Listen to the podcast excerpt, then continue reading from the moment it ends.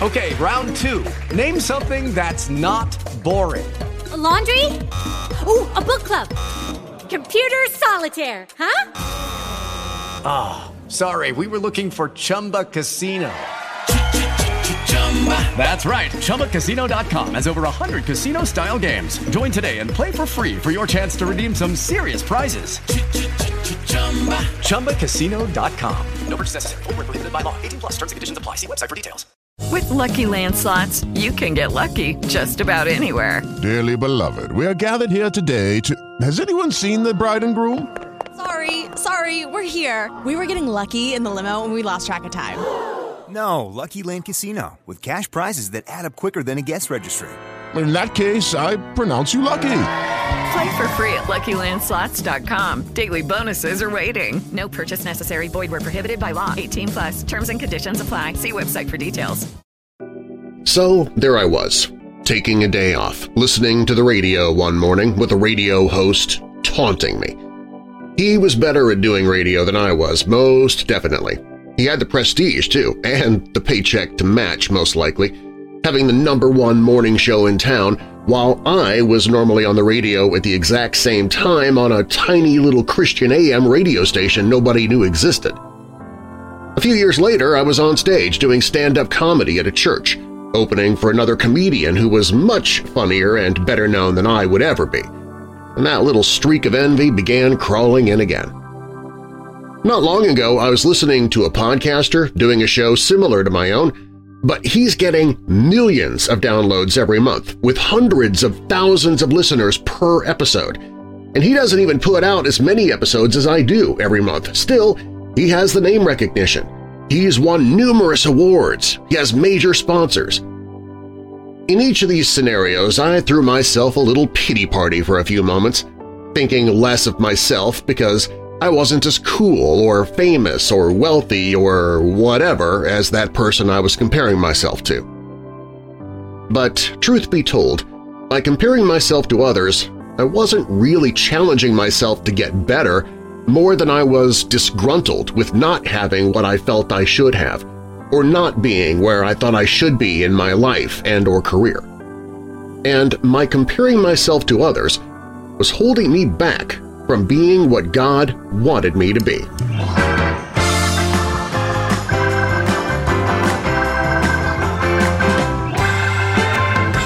Hello, Weirdos! I'm Pastor Darren. Welcome to the Church of the Undead. Here in the Church of the Undead, I can share ideas which are relevant to those who suffer with depression, need some encouragement, and for those who love or are just curious about the God of the Bible. And it doesn't matter if you are a weirdo in Christ or just a weirdo, everybody's welcome here at the Church of the Undead. And I use the word undead because here we are dead to sin and alive in Christ. If you want to join this weirdo congregation, just click that subscribe or follow button and visit us online at WeirdDarkness.com church. Full disclosure, I might use the term pastor because I've branded this feature as a church, but I do not have a theology degree, nor did I ever go to Bible college. I'm just a guy who gave his life to Christ in 1989 and has tried to walk the walk ever since, and has stumbled a lot along the way. Because, like everybody else, I am an imperfect, heavily flawed human being.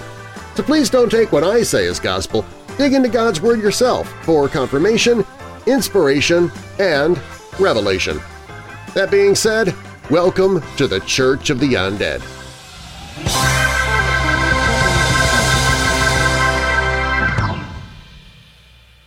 Comparisons are the worst.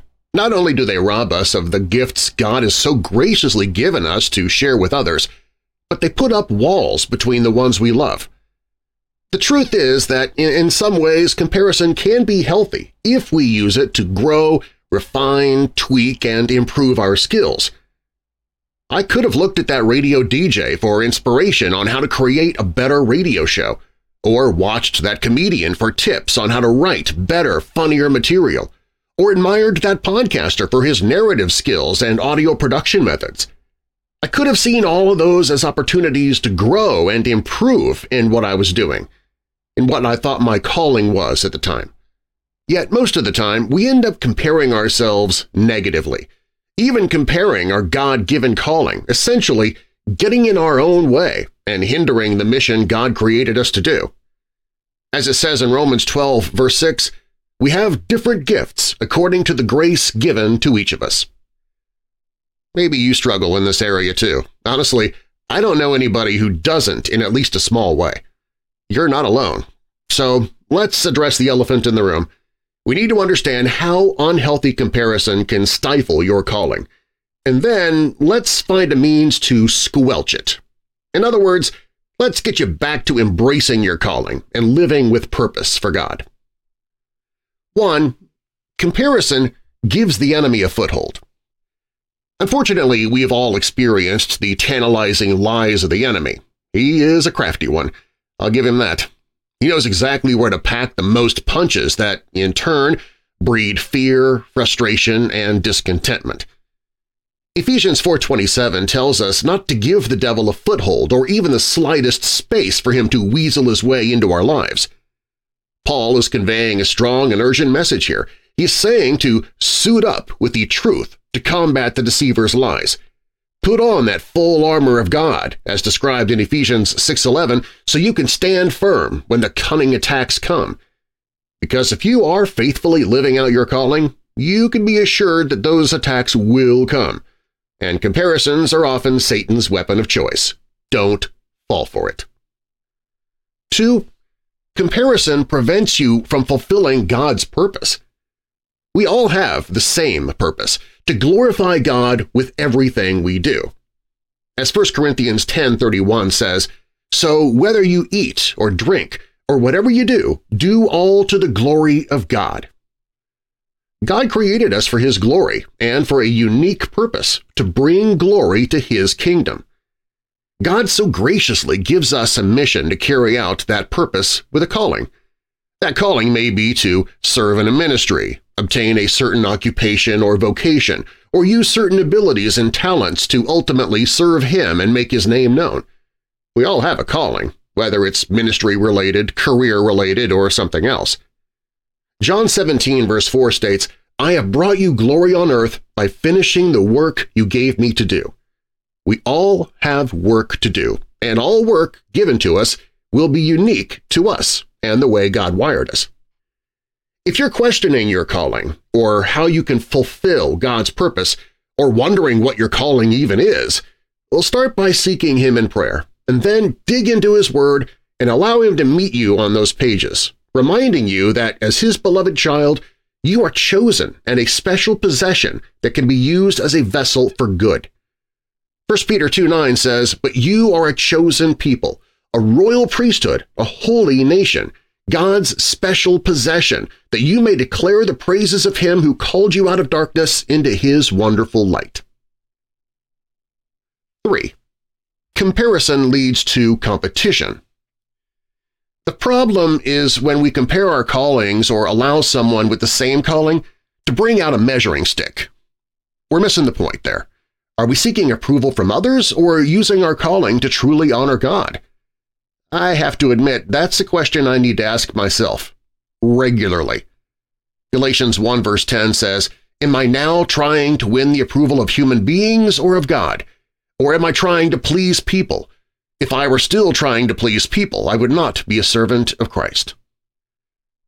As a guy who will fully admit I like others to like me and my work, I have fallen into this trap more times than I'd like to admit.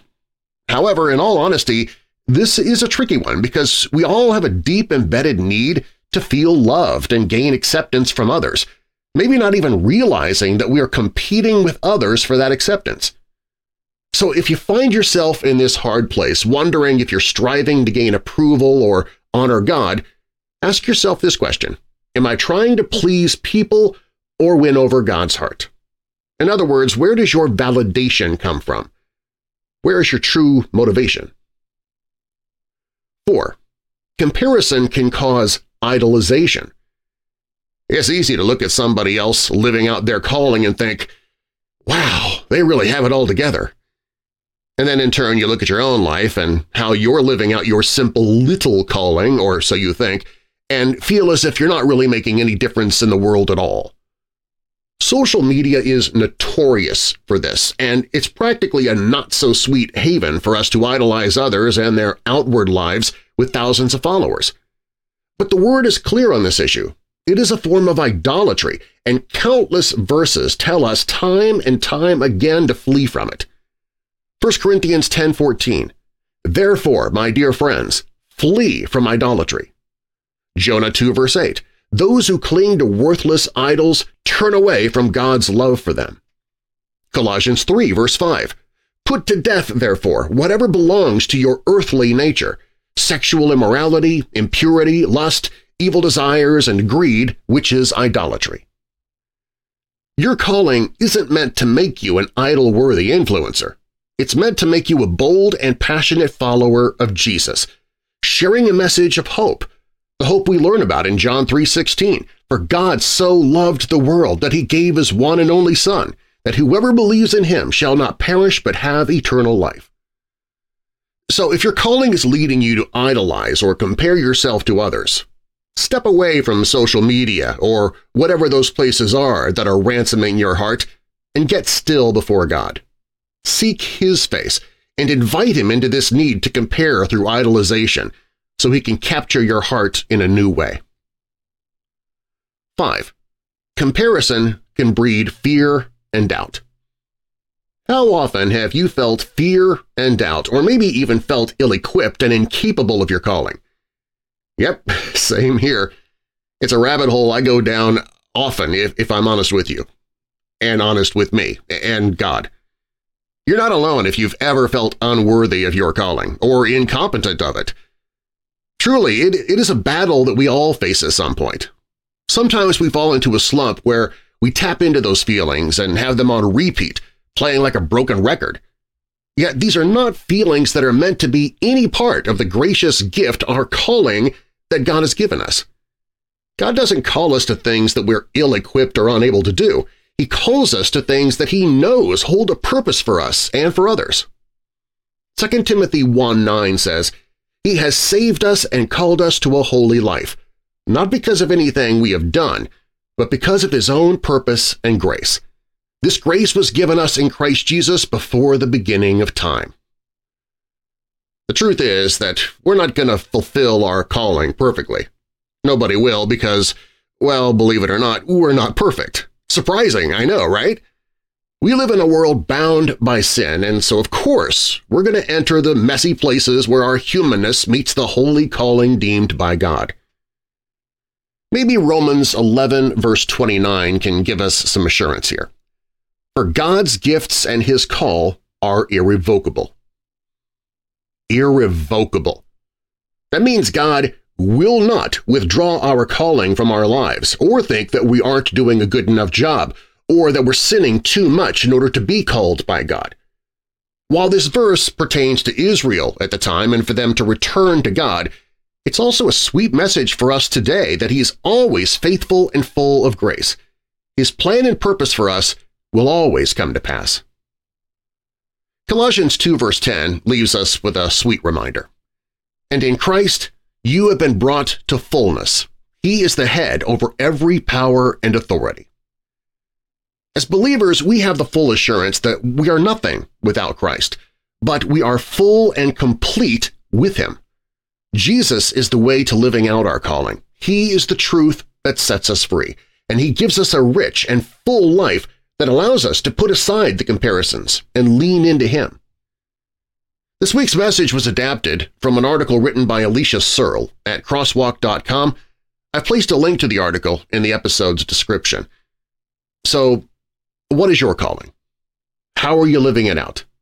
Are you bending to comparison or feeling fully capable and complete in the one that bestowed that calling to you in the first place?